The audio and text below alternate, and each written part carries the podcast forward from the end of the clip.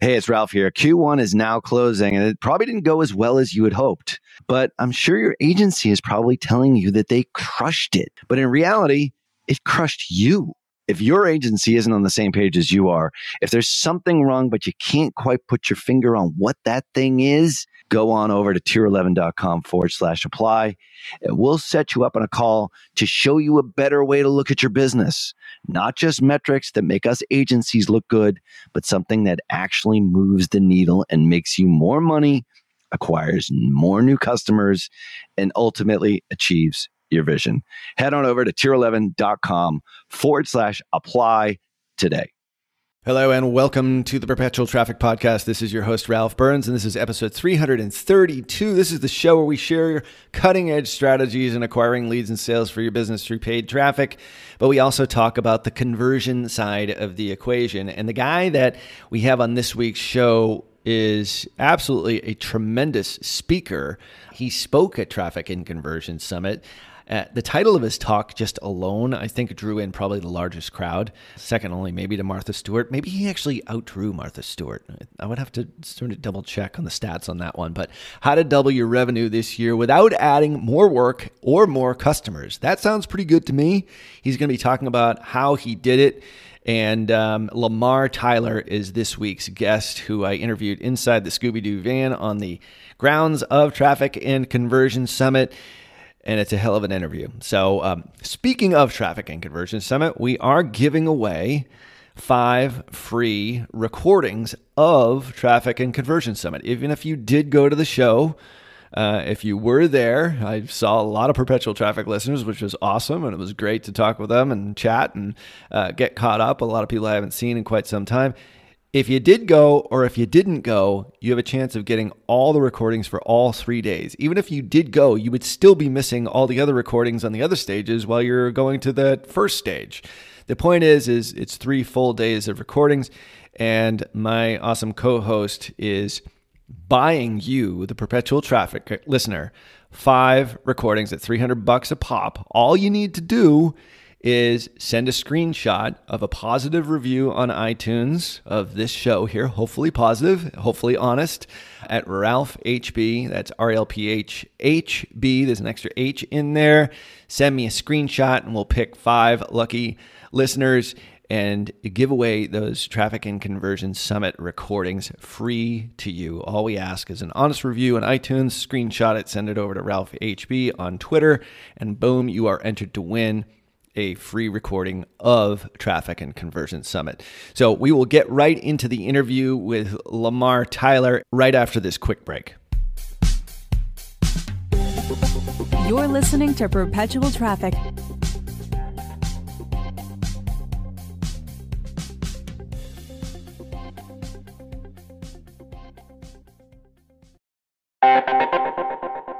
Well, there is no question that when it comes to influence and persuasion in digital marketing, no one, and I mean no one, commands more respect than Dr. Robert Cialdini. If you have never read his books, Influence and Persuasion, I swear you are missing so much in your digital marketing, not only as an influencer and an advertiser, but as just a great marketer. And that's why I'm so excited to invite you to a free webinar where he'll be sharing his latest insights on new e commerce strategies. Now, alongside Dr. Cialdini, you'll learn from Bas Wouters and the authors of Reputation King, my buddies Scott Brandley and DJ Sprigg. Attendees will absolutely be able to understand exactly how to gain a competitive edge in the marketplace by leveraging online reputation management. Now, that's something that we haven't talked about here on this show all that much.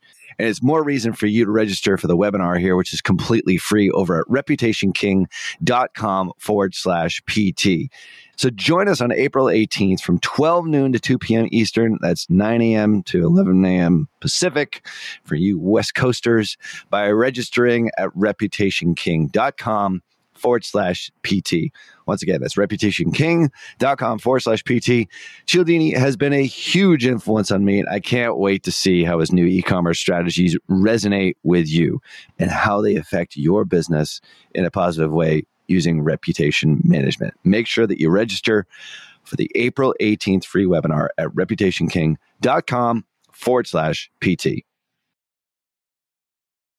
Hello and welcome to the Perpetual Traffic Podcast. This is your host, Ralph Burns. We are still recording from the floor of Traffic and Conversion Summit here in sunny San Diego. My co host, Qasim Aslam, is hanging backstage with Snoop Dogg, so he will not be here for today's show. Lucky him sharing that bottle of Cristal with him, and I think I definitely got the short end of the stick on that deal. But he's really working, but I'm actually having all the fun over here in the Scooby Doo van because I've got a guy here that I think you're really going to enjoy listening to who has taken a very different path to build a really profitable business targeting as we always talk about, niching down to scaling up to a certain degree. Although this is a large niche we're talking about here today, I've got the CEO and founder of Traffic Sales and Profit, Lamar Tyler, who is going to be speaking tomorrow here at Traffic and Conversion Summit.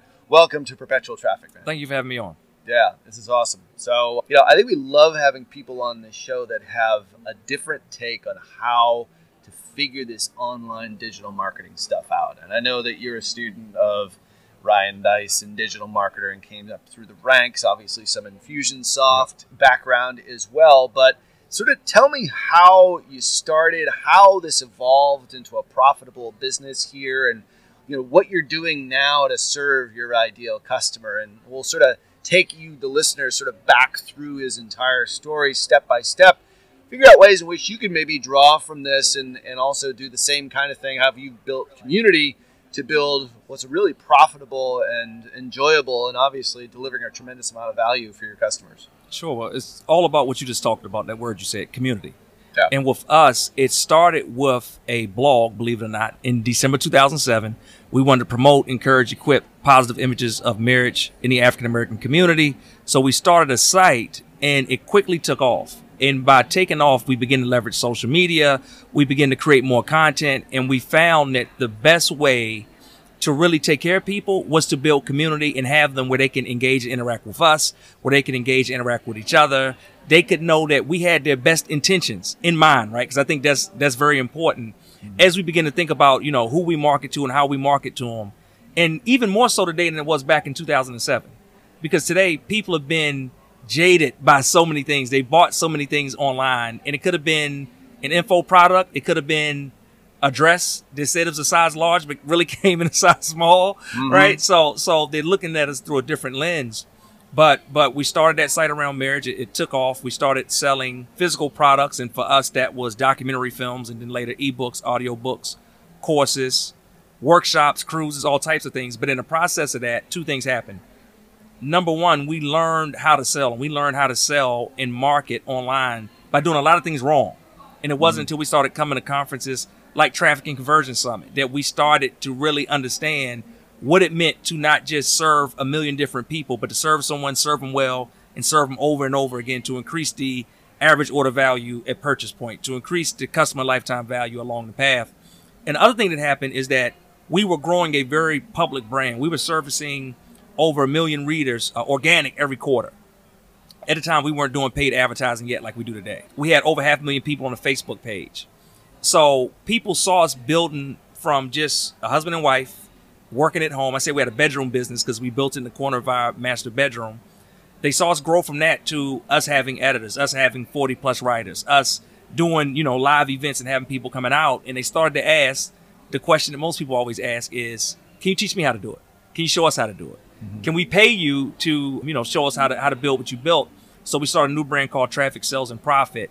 But we didn't forget the number one lesson we learned from that original brand, which was to start with community. I mean, it sounds all great now. I mean, but back in 2007, like to start a Facebook group, to start a blog, to actually get people to follow what you're doing, like, what would you say to people that are saying, well, that's great that Lamar did that, but that's a long road.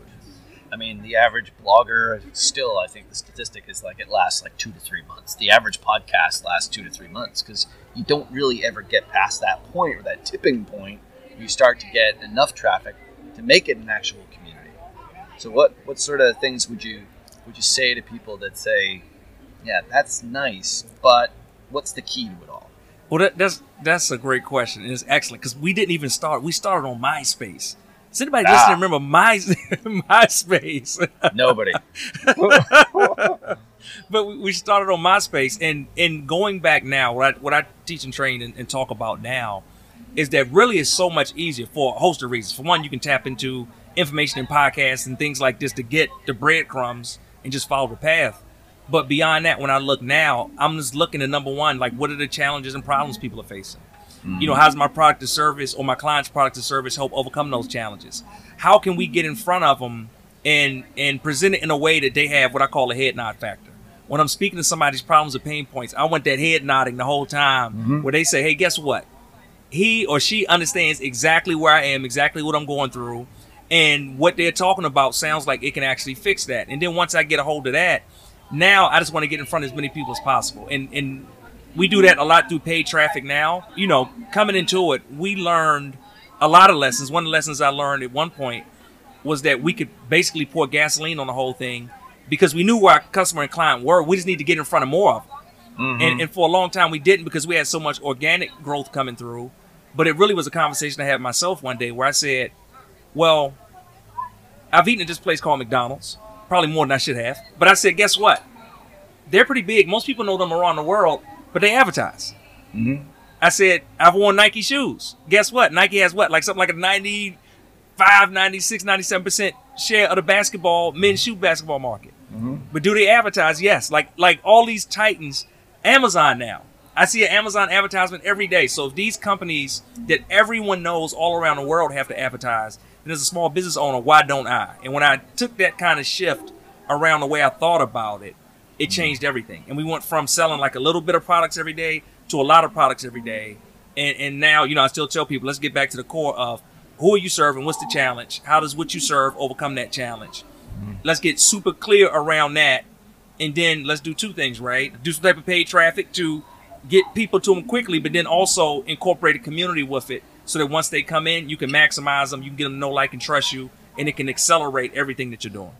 So you started off with a blog, right? And Yep. this is in the marriage and parenting space. Correct. So targeting the African American community, yep. okay, community. So, like, how did it st- like take us through like those first kind of steps? Like, did you start the blog in 2007? Was it before that? Like, what were the first couple of months like?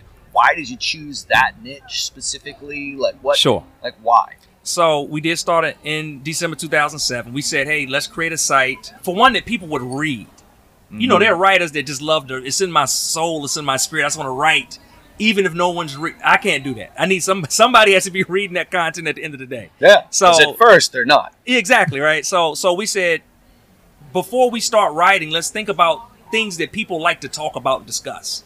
So we said relationships. Then we said let's dig a little bit deeper because relationships is too broad. We said marriage. We said mm-hmm. let's dig even deeper, and we said okay, let's talk about and write about marriage in the African American community, how others how others view it outside of the community, how we view it ourselves, and let's dig deeper into it. So when we got that and we niched all the way down, and a lot of times people said, well, you know, you can just talk about all marriage or broad marriage. You said, no, we want to do is pick a very narrow niche and we want to dominate that niche. Mm-hmm. And, and we became like the go-to brand around that. So when some of America's largest brands, Disney, Pampers, Hanes, Fisher Price, uh, we did work with the Ministry of Tourism for the Bahamas. When they wanted to reach African American families or African American moms, they came through us because we dominated that niche. And it really was a process of it, it grew relatively fast, and the reason it did is again because we knew we were in a niche that was underserved. Okay. So when we went into that market and we said, hey, successful marriages and families exist in this community, we had married couples that said, we've been married 20, 30, 40 years. We never see ourselves represented on TV, in the news, in the media. We had singles that said, hey, my parents have been married 40, 50 years and I never see them. I never see couples like them shown, right, on TV when I open up the newspapers or listen to the radio. So mm-hmm. again, we were speaking to a very specific need that was there when we started creating content and not just creating anything, right, for everybody listening for you and your clients, you're creating great content that spoke directly to those pain points, everything began to grow. Everything began to take off. But the main things we had to do, number one, we had to be consistent. Number two, we had to create great content. Number three, we had to be creative, right? What what can we do and how can we create what can we do and how can we create it in a way that's different from what everybody else is doing so that we stand out? And when we had those first three C's, uh, consistency, the great content, creativity. The fourth C that we brought into was culture. And that's where that tribe and that community comes in. We begin to build a culture where, you know, people came into that culture that were negative or against the values and things that we talked about. The community themselves would point the person out and move them out of the group. And really, I think that's what's missing a lot of times when we try to be so transactional. Mm. What we're missing is the actual culture and building a, a real community and tribe around the things that we do. Got it. Super interesting. I mean, I'm obviously not an African American, but it, it's like what you're talking about here is even from a, a white guy's outsider viewpoint. It's like I watch 30 for 30. I'm like on a 30 for 30 binge. it seems like it's all. It's obviously it's origination stories for yep. a lot of black athletes, and they don't come from you know the traditional you know mom and dad. Like very very you know in very few exceptions. It's like like from a Caucasian male outsider's viewpoint, I can see exactly like what it is that you're talking about. That's an incredibly underserved community because all the African American friends that I have are all you know are not like that. But the media, the portrayal is very different. Exactly. And so, I mean, I can even see that as a as a niche that you can figure. You figured this out in 2007. I mean, that, yeah. that must have been, if it's rare today, it must have been even more rare back, you know, 13, 14 years ago when you guys were first starting. It was, and what it looked like and how it manifested in our business. We originally did advertising, like I said, big brands and companies would come to us, and then you know we would connect them to our audience because we had a large, large audience of people that that trusted us and believed in us, and we were you know blog influencers at the time. Mm-hmm. What it morphed into from there is I had a friend that said, "Hey, you've got to create product." Right? He said, like you, you drive a lot of traffic, like what happens? And I'm like, you know, we drive a lot of traffic. Not everyone sticks, but a percentage of the people stick, and then we, we sell more ads. Mm-hmm. But then he kept asking, like, what happens after that? And I, you know, give another piece, what happens after that? And he said, you have to have your own product so that you can kind of own that relationship more with the actual customer instead of just selling that to somebody else. And when Got he it. said that, what I realized was that the more we tried to serve the brands and the more we turned towards the brands, we actually turned away from the people that were coming for the actual content. Ah, right. Yeah, yeah, yeah. Because so it sounded good at first. It though, sounded like, hey, this is monetization. Great. Yeah, but but what we had to realize is that with the money, we had to start creating content that was more catered towards the people that were paying us. Gotcha. Instead of the people that we were supposed to be to serving. Going to buy Pampers. Exactly. Exactly. Right. So they probably need it anyway. But they probably need it, but that, that, may not have been the most important thing for us to talk about. They so that was your first monetization strategy. Yeah, that was the first monetization strategy. We okay. we got a hold of creating products. Like I said, we had this crazy idea to do documentary films. The first doc I did, I, I bought an old SD camera. Like I said, this is a long time ago. So younger people listen, I'm sorry. They're like, when the world's when the world's an SD camera? So it's a good camera back then. right. Yeah. The guy he had done documentaries. He was upgrading the HD. Sold me his old SD camera, and I was going to shoot some content for the actual website. My wife said, Lamar, I think you can do this. I think you can go out. So every day after work for two weeks, I went out and just interviewed couples. I bought fifty dollars worth of software from Best Buy mm-hmm. and loaded on my machine and learned how to edit. Very, I use that term very loosely because I hate to look at the original product now, but mm-hmm. learn how to edit. And and we created our very first film. And then for the next five years, we released a new film every single year. I ended up releasing two more, so like I said, seven in total. But when we had product, then we began to really learn how to market. And the other thing we learned is that we were basically selling away our influence to other people. They were coming to us and paying us because we had influence with our community, but we weren't using it enough for ourselves. And mm-hmm. when we mm-hmm. got our own product, then we could serve the community even better because we literally were making exactly what they needed in these films, in these documentaries. And we were telling the stories like you mentioned before. Mm-hmm. There were underserved stories that weren't being told.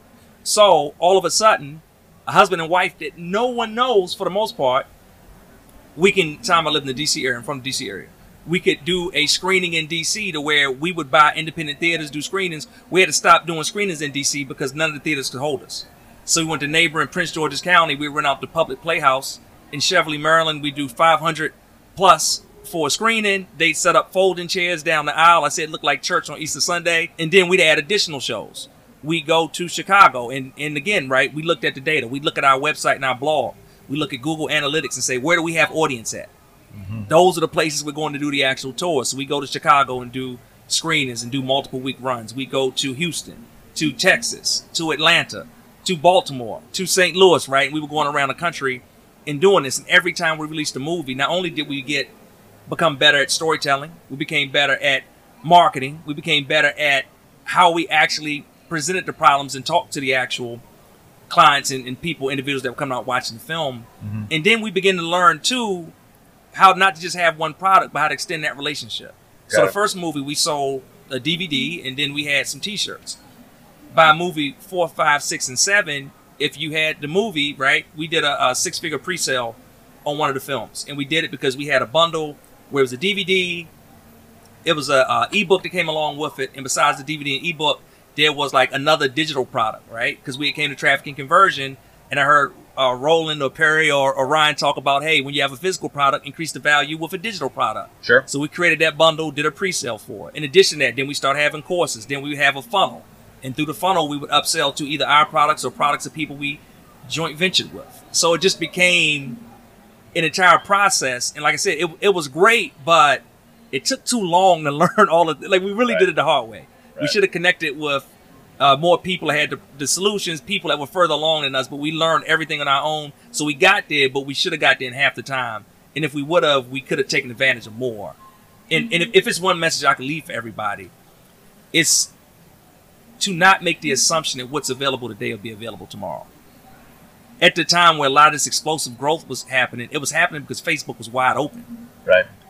If I like something and I like the page on Facebook, it would show all my friends, hey, Lamar likes this page. Mm-hmm. And if they're my friends, most likely they have an affinity to like that page too. Sure. When we posted on the actual Facebook page, they would show it to everybody that liked the page. So Right. it just became a content race of how much content can we post? Because every time we post, it's going to be seen by 20, 30, 40,000 people. Sure. Things change. Mm. And, and we Yes, learned that. we learned that. Yeah.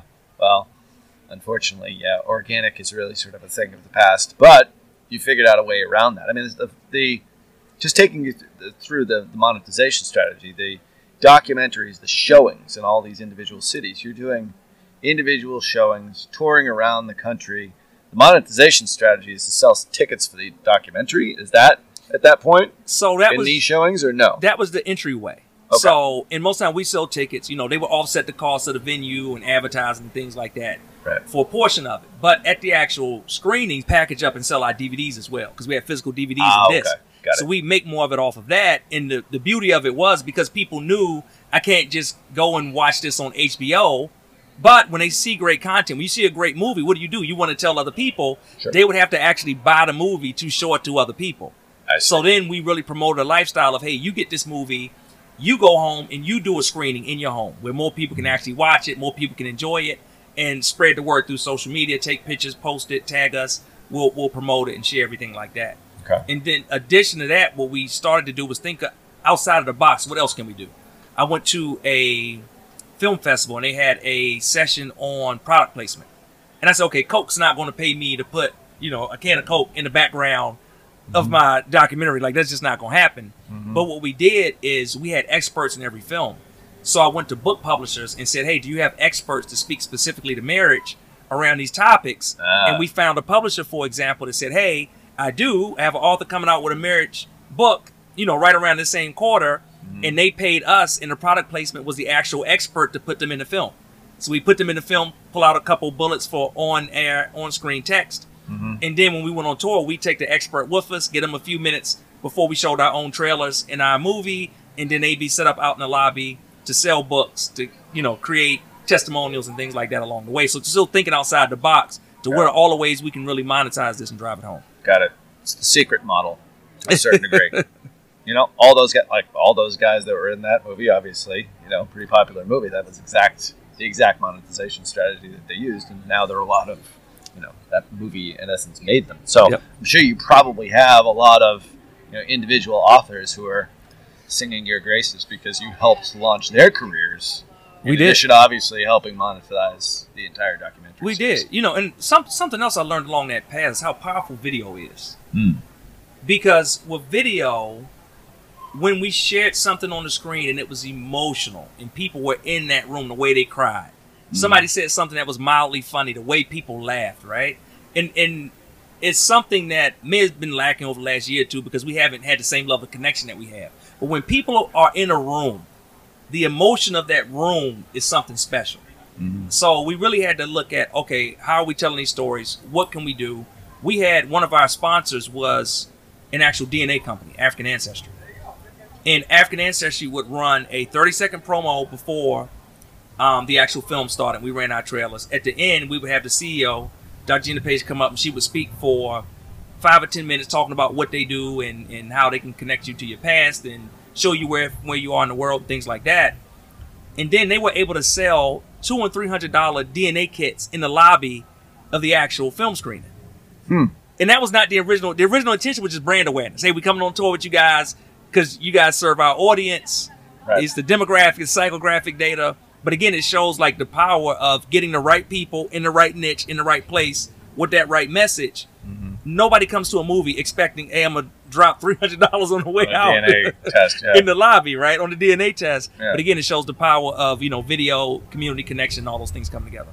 and the content was just so people are clear Sure. on this was was showing healthy African American marriage relationships tips to, like what was it specifically I don't think we really great, great question because we had to learn how to be, create better content. In the beginning, it Right. just was couples telling their stories, but then as we evolved, we need to speak more to that pain point again.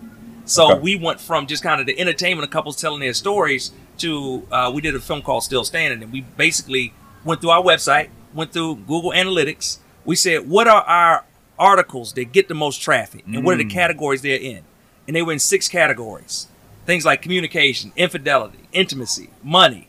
Right. It was like a, a very blended families, like a very specific list. So we made a documentary there's your table of contents right there Hey, we got six couples, and guess what they talked about? The six topics that people came to the website and engaged and read the most. Mm-hmm. Right, and that was one of our most popular actual marriage marriage films. And then we talked about it. We talked about their stories, but then again, we started creating resources around it. So in the beginning, it just was hey, entertainment. Here's a movie, but then we had a movie, then we had the ebook, then we had courses around each one of these topics. On the website, we began to get more advanced, so we began to segment on the website better. So when somebody came and they would read an article and they were reading an article on let's say infidelity and cheating we had a lead magnet that was specifically about infidelity and cheating right we would mm. tag them in our crm that hey this person is interested in infidelity and cheating or they probably wouldn't be reading this article Yep. about infidelity and cheating makes sense so then also when we're creating movies around those topics then we have a segment of our list that we can speak to about the movie but speak to them specifically in the actual lane that they're challenged from yeah talk to them and they add copy whatever the email copy specifically around that for Ex- exactly them to go around. At the Yeah. same time, of course, we've got the Facebook pixel on the site.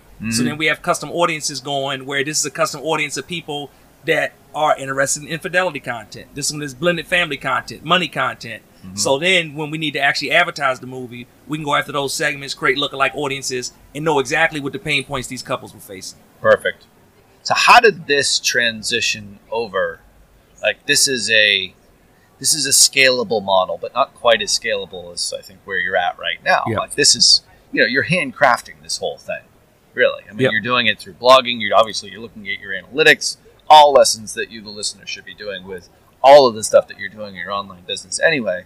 But when did were you able to really sort of scale it up and sort of transition away from the relationship side into what you're doing now, or is the relationship stuff still?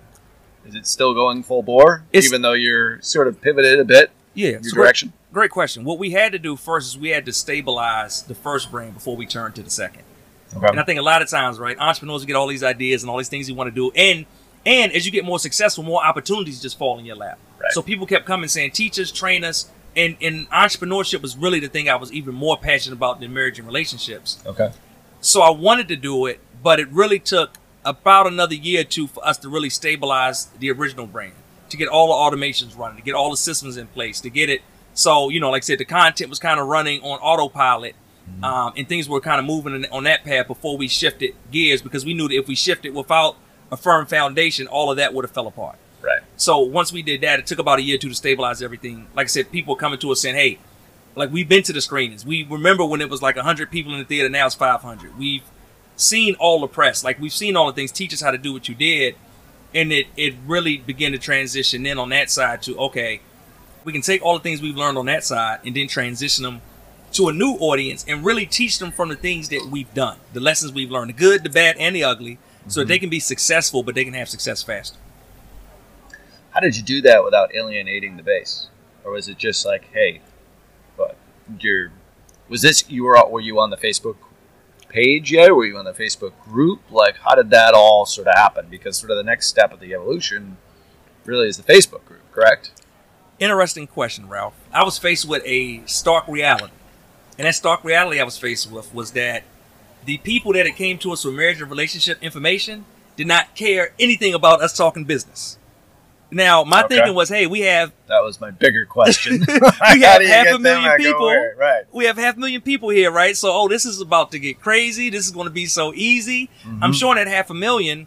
A lot of them, even if they aren't full time entrepreneurs, have side hustles. They would like to make their main hustle and grow.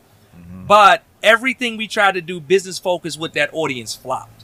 And what we learned was that those people that came to us for that specific thing, in their eyes and in their lens, that's what they knew us for and that's what they wanted. Mm. So this new brand, literally, we had to almost start a brand new brand from scratch Okay. because everything we were doing with the marriage brand, like they did not want to hear it. I don't want to hear about your business. I don't hear about your traffic. I don't want to convert more sales. Tell me about this communication. How can we be more intimate? How can we raise these kids? All that. stuff. Exactly. So we really had to build a new brand, and and what we did, most of was going out and again using what we did in the first one as case studies, Mm-hmm. and and it allowed us to show that hey, again, we all know that that what's important is that know like trust factor Sure. and it gave us equity in our community to say, hey, look at the work we've already done. We've already been doing good work. So we've already been here uh, established in, in supporting and providing and uplifting the community. In addition, what it also allowed us to do is have a ton of case studies from our own experience.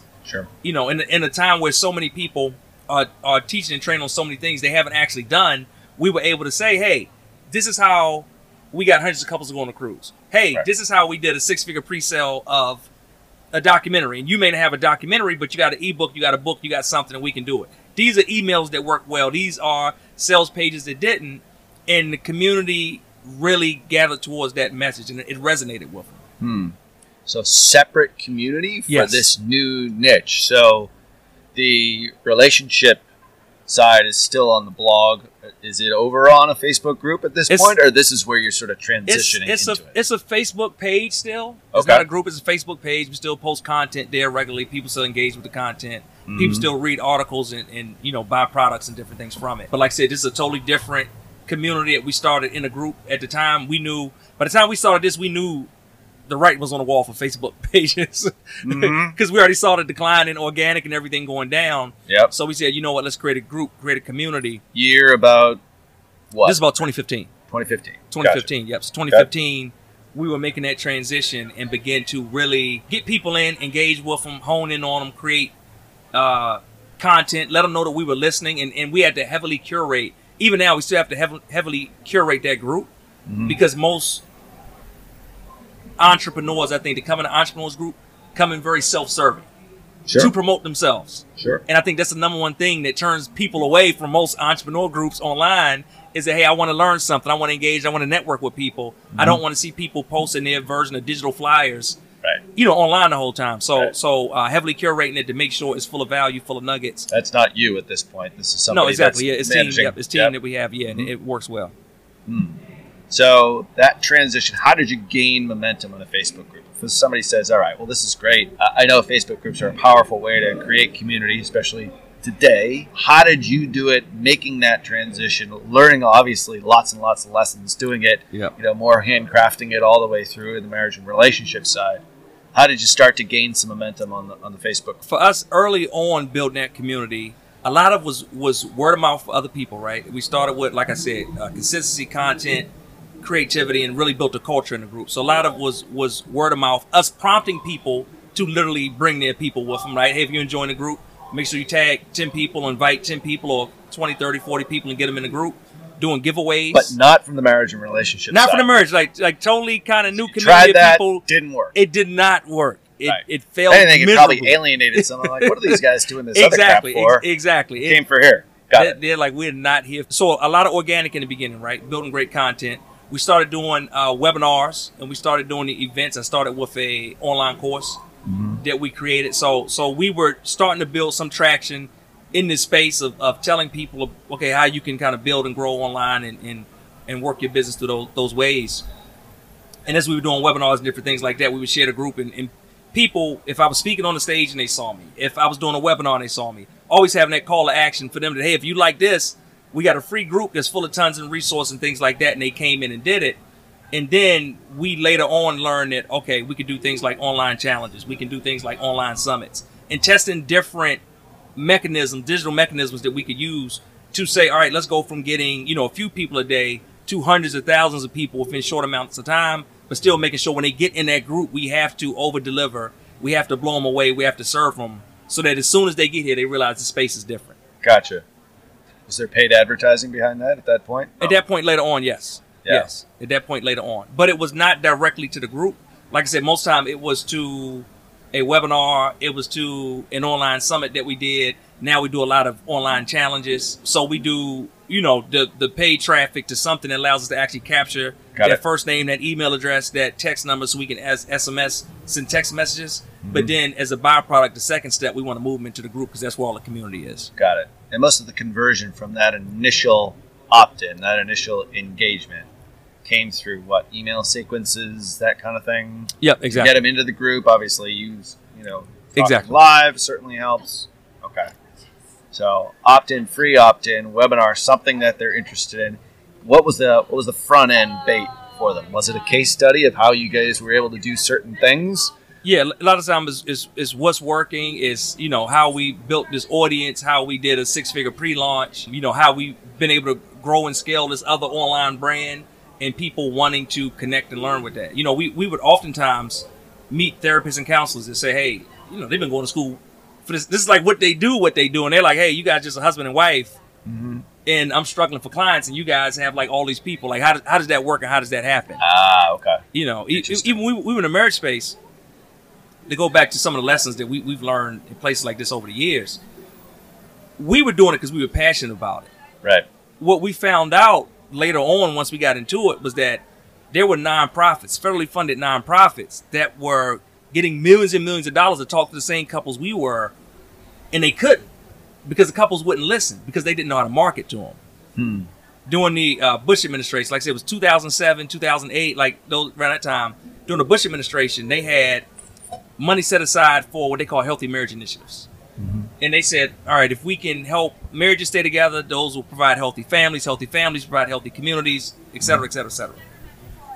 What would happen is these nonprofits would say, hey, if you're married, we want you to come out, we're having a healthy marriage seminar.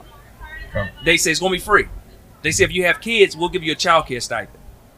If you drive, we'll give you a gas card. Mm.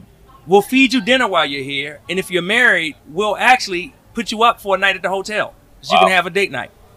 Guess what? Most of the time, they had to actually cancel these events because nobody would sign up. And when we Really? looked at it again, they would come to us and say, How are you guys doing what you're doing? Hmm.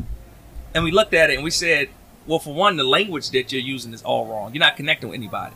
They were mm-hmm. using brochures and materials a lot of times that may come from the headquarters in one state, but it looked nothing like the actual people they were serving in this other community. They were calling everything healthy marriage, and we were telling them like we've never had a couple say, "I'm tired because this marriage just isn't healthy enough."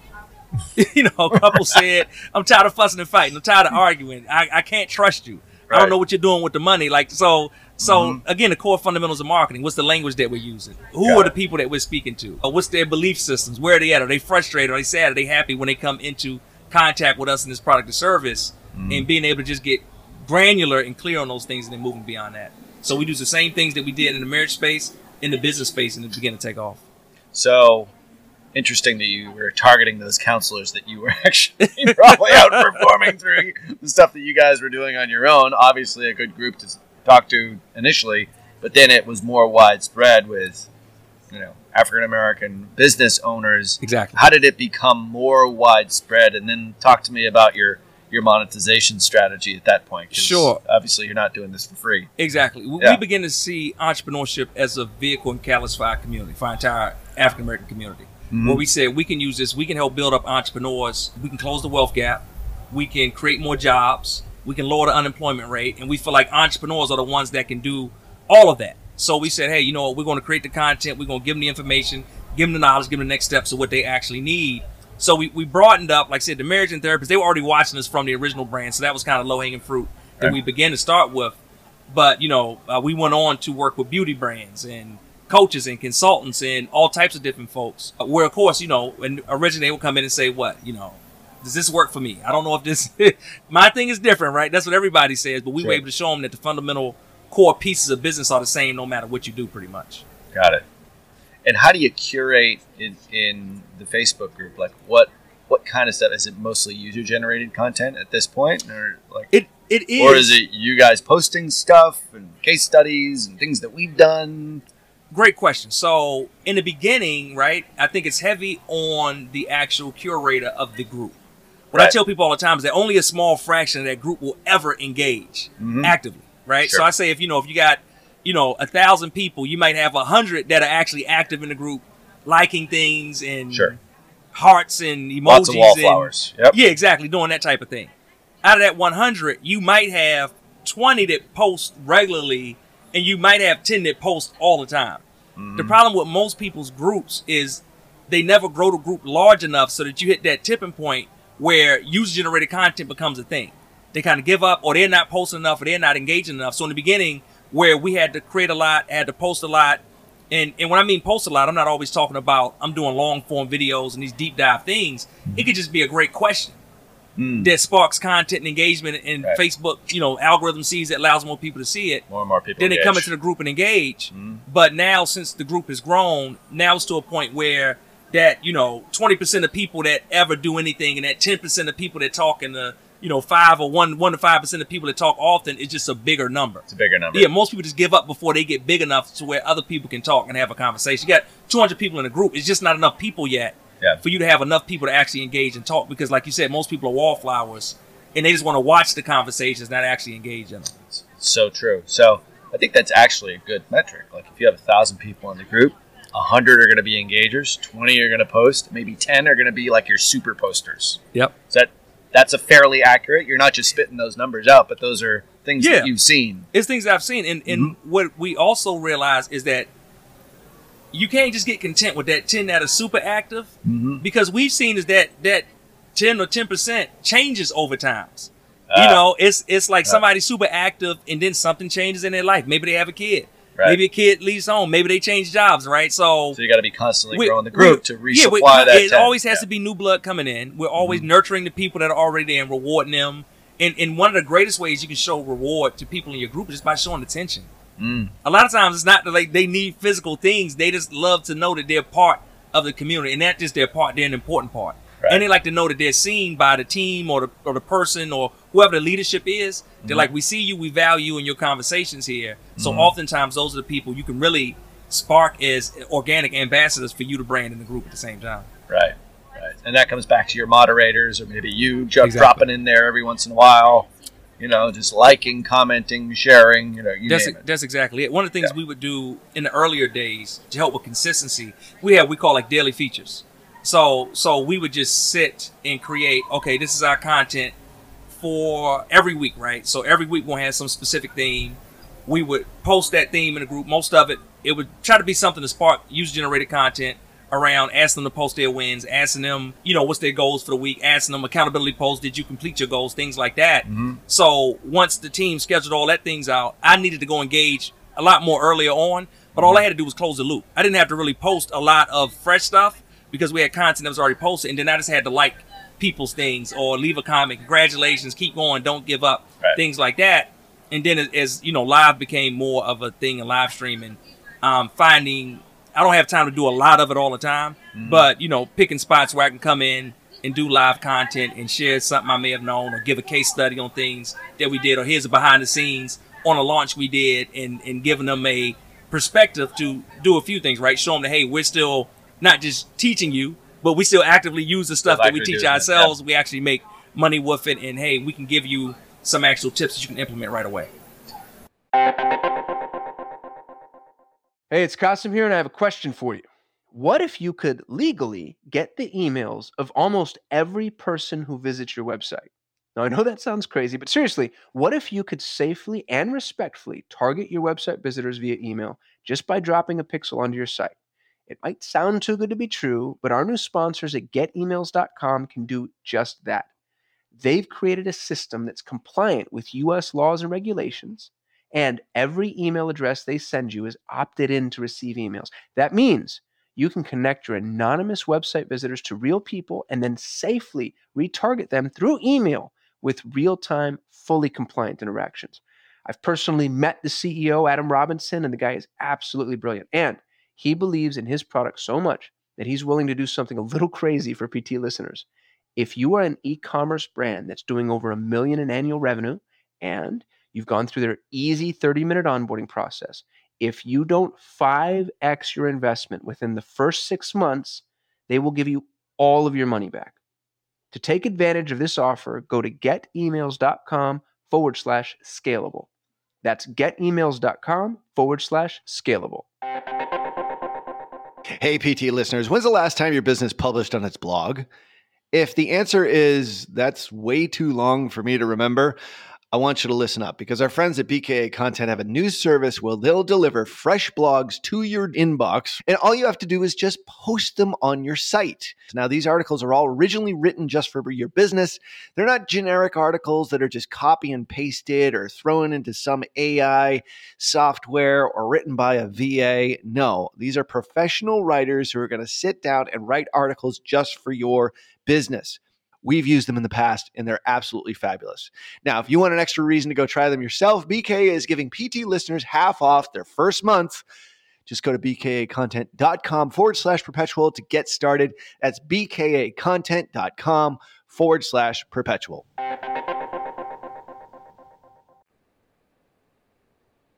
So you build the community. You've now built a number of different communities and different platforms. Like there's a lot of community building going on here. We're focusing really on the stuff most recently, which is the Facebook yep. group. Then how do you monetize it? Like how do you like people can create these large communities? I mean, yes. in essence, Facebook was just one big community and did sort of what you're talking about here on just a massive scale. Build a whole community where you know, like, and trust, and then all of a sudden they started monetizing with advertising so how did you do it with your own products so that you're not? Because that's a tough transition. It's all of a sudden I'm in here and I'm getting all this great content. You know, I've got good curators, I've got good moderators, I've got like the active ten percent. But now they're going to be pitching me stuff. Like, how does it? Yep. How did you make that transition? Because if you don't do it right, you can end up really alienating a lot of people in that group. So how did right. you guys do it? So with us, we developed a flywheel system where our very first step when people come in is we blow them away with the super engaged, super value packed and content packed community. Where mm-hmm. people come in, they ask questions, and they get answers. There's a lot of communities you want to ask questions, but you don't want to actually get answers town, to. Right. But we've created this culture where people want to help other people. So they come in, they ask questions, they get answers, and they say, okay, this space is different. From that online community, this is one of the keys. We drive to offline events. There's nothing, nothing, nothing like in-person connection. Yeah. So we do two conferences a year. Back before we started doing a conference, or before the conference got big, I would go to little cities and do pop ups and things like that. But the goal was to get those people from in that Facebook group, online, offline. And once you get them offline, so they can connect directly with me, they could see what you know me and the team were able to do. They could connect with each other, and that really strengthened those online relationships and built you know a new and stronger community than the one we had already online. And then once we take them from online to offline, the next thing we want to do is we want to present some type of continuity program.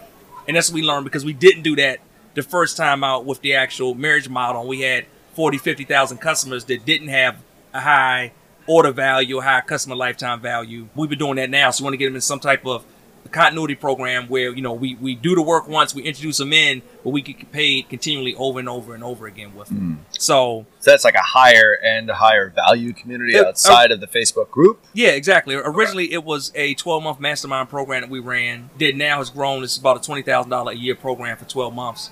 So we were doing that, and we started with that. Like on the on the marriage side, we started with these like twenty dollar, twenty five dollar DVDs. We said, all right, we've done it that way, doing mass volume to a lot of people for a low amount. Let's start with a higher ticket actual offer. And we started with used to be ten thousand the first time we launched it, and now it's grown to twenty thousand. mm mm-hmm. But by doing that, like I said, we were able to make a lot more money with a lot less people because we didn't have that half million people that we thought we would bring over. They didn't come. Sure. So we were able to sell something high ticket that we weren't having to have the same volume of people to get in for. Got then it. once we built that, that grew, that became the core thing. And then we started realizing that we've created so much content that's laying around, trainings that we did for them, sessions that we did, right? Event content. And we said we got to repurpose this. So we repurposed it, made an actual membership site, made it a lower tier because we had people in the community that were in the group coming to the events that said, I want to be in the mastermind one day, but I'm not ready yet. And then we created a lower tier membership for them, $99 a month. So, oh, so you created the high end first, and The then end went first. back and did Yep. the ninety nine. the high Okay. end first, yeah. And I'm, I'm so glad we did actually. I think a Mm. lot of times individuals think that I have to start low and work my way up, Mm. but we actually did it the other way and it made us a much more profitable brand by Yeah. doing it in that manner. Mm. To where we would have had to been scrapping $99 at, at a time, right? One after one after one, we were able to just, you know, take these $10,000 clients and then 15 and then, you know, up to $20,000 clients Mm-hmm. and get them in to really solidify the revenue and the profitability of the brand. And then, like I said, go from there to say, okay, who are the rest of the people that we're not serving? Create them an offer. And, and it worked well because now the people coming in at the lower dollar offer, they already see the higher program and they come in saying, I want to be there. Right. It's not something we got to sell them. They're already sold on that. They just don't have the resources The right now. is implied. Exactly. Hmm. So they can come into You're it. like and say, the "We wanna Elon Musk of the info space, really. no, seriously. Like he created the two hundred fifty thousand dollar electric car. Like everyone's going to like the Prius, the thirty thousand. He's just like, no, I'm going high end. Then I get the hundred thousand S, and then I get the X, which is like at sixty, and now he's got the three, which is like at thirty k. So filling it in, but the profitability comes from the top Exactly. end to fund all the That's 99ers and then the ascension path. It's, it's a lot of things we wouldn't have been able to do with the brand if we would have started on the low end and tried to work our way up. Or we, Mm. we wouldn't have been able to do them as fast. Right. We were doing events. We do events, like I said, twice a year, January and June. But in the events, we were able to grow them. We were able to, you know, move to better hotels, get more people in, Right. hire better speakers, and all these things. But it all was because we were selling this high ticket program Mm-hmm. that could basically incorporate the cost and absorb the cost of whatever that was. We couldn't have done it with the low ticket program. And Yeah. even and even still, once we had community and launched the low ticket program, we still had to learn how to sell it. Mm-hmm. Because the first few ways we tried to sell it still flopped. And it wasn't until, you know, we kept trying different ways because oftentimes I think people don't realize you could have the right product to the right people, but if you're not selling it the right way, they still won't buy Still it. So we had to figure out which was the way and kind of scramble around the tiles till we said, okay, this is the way we get them in. Online challenges, what works great for this, and then moving from there. Interesting. So get them online to offline. The obvious question for a lot of people is like, well, why would I actually have to go offline? Why can't I just do a webinar and then, you know, book a call and then a sales guy and the whole sort of five figure sale? Have you guys done that as well for that the higher end mastermind or We found that didn't work? So we did some of it over the last year because we couldn't have the in-person events. And Right. what I've realized is before it was a hypothesis. it was like just just my thoughts of what I was going on, and it basically was confirmed this year that the connection is different. Yeah. Because when they came through our events, the other thing that happened is that was their indoctrination Ah, into who we are, into what we do, into the level that we actually serve. It's serve committed the community at. time anyway. There's a time commitment. Exactly. There's a travel Time commitment, yeah. Did you do them like pop ups in different cities around? Uh, originally we did, but over the last few years, just been like the two main events that we do in Atlanta twice a year. Gotcha. and and like I said, we knew that event served as many of them indoctrination when they would come and they would see us and they would see the quality of the speakers, the content. It was easy. Last year, when we had people that were joining just virtually, we had some people that were not good fits for the program, and I am 100 percent clear that it was because they did not come through that same indoctrination process Yeah. of coming. I mean, when when someone Nothing comes to- beats the face to face. yeah, it's like when someone comes to traffic and con- conversion, like the relationship is different. It's fundamentally different. Yeah, like when we first came, our, and your ask can be greater, right, and Well, the chances of it being a good match are that much higher. that's totally it. My wife and I first started coming to the event, like it changed our relate. Actually, a, a great real life example. I had saw products that digital marketers sold. Hmm I saw them online. I saw, I got the offers. I got the emails. The first products I bought, the machine and Mm-hmm. you know things like that. I bought them because I came to the You're conference. physical. I heard Yeah. a conversation on the stage, and I went out to the booth and I purchased. Yep. It's just different. Like you know, it's still a lot. It's a lot you can do, and we've learned a lot you can do virtual. There's nothing like people getting together face to face. Well, I always joke with Ryan is that the first digital product I ever bought from Digital Marketer was 43 split tests for I think $27. and then I got invited to the machine in Austin and at that event they pitched War Room and I bought War Room. so from $27 to 30k like overnight well, it was within like a couple of years. Yeah. But it was the physical event. Exactly. Absolutely. You can't beat it, but you know, it's more work. Yes. There's more logistics. But you know, I think that's a good lesson for the listeners here is that like you can't shortchange any of this sort of stuff. I mean, obviously, you know, you wouldn't be able to have that ask even at the physical event if you hadn't created the community side of the equation Right. to begin with. So like that's the basis. You did it multiple times. So this has been tremendous, really. I really appreciate you coming on the show here today Thank to you. show your entire journey. Where can people get in touch with you? This has been a pretty awesome story. Sure, they can find out more about what we do at www.trafficsalesandprofit.com. They can follow me on Instagram just at Lamar Tyler, L A M A R T Y L E R. Traffic sales and profit.com and A N D Yep. profit. And yep. That's a damn good URL. Gotta hold on to that one. I was surprised it was available. Pretty lucky. Well, Lamar Tyler, thank you for coming on uh, this week's show. For all the stuff that we mentioned here in this week's episode, head on over to digitalmarketer.com forward slash podcast. This has been episode 328. I don't know about you, but I'm hungry for lunch, so we're Yes, ending sir. this show. Tyler, thanks again for, for uh, Lamar. Come, thanks for coming on here today's show. Get over to digitalmarketer.com forward slash podcast. Until next show, see ya. You've been listening to Perpetual Traffic. For more information and to get the resources mentioned in this episode, visit digitalmarketer.com forward slash podcast. Thank you for listening.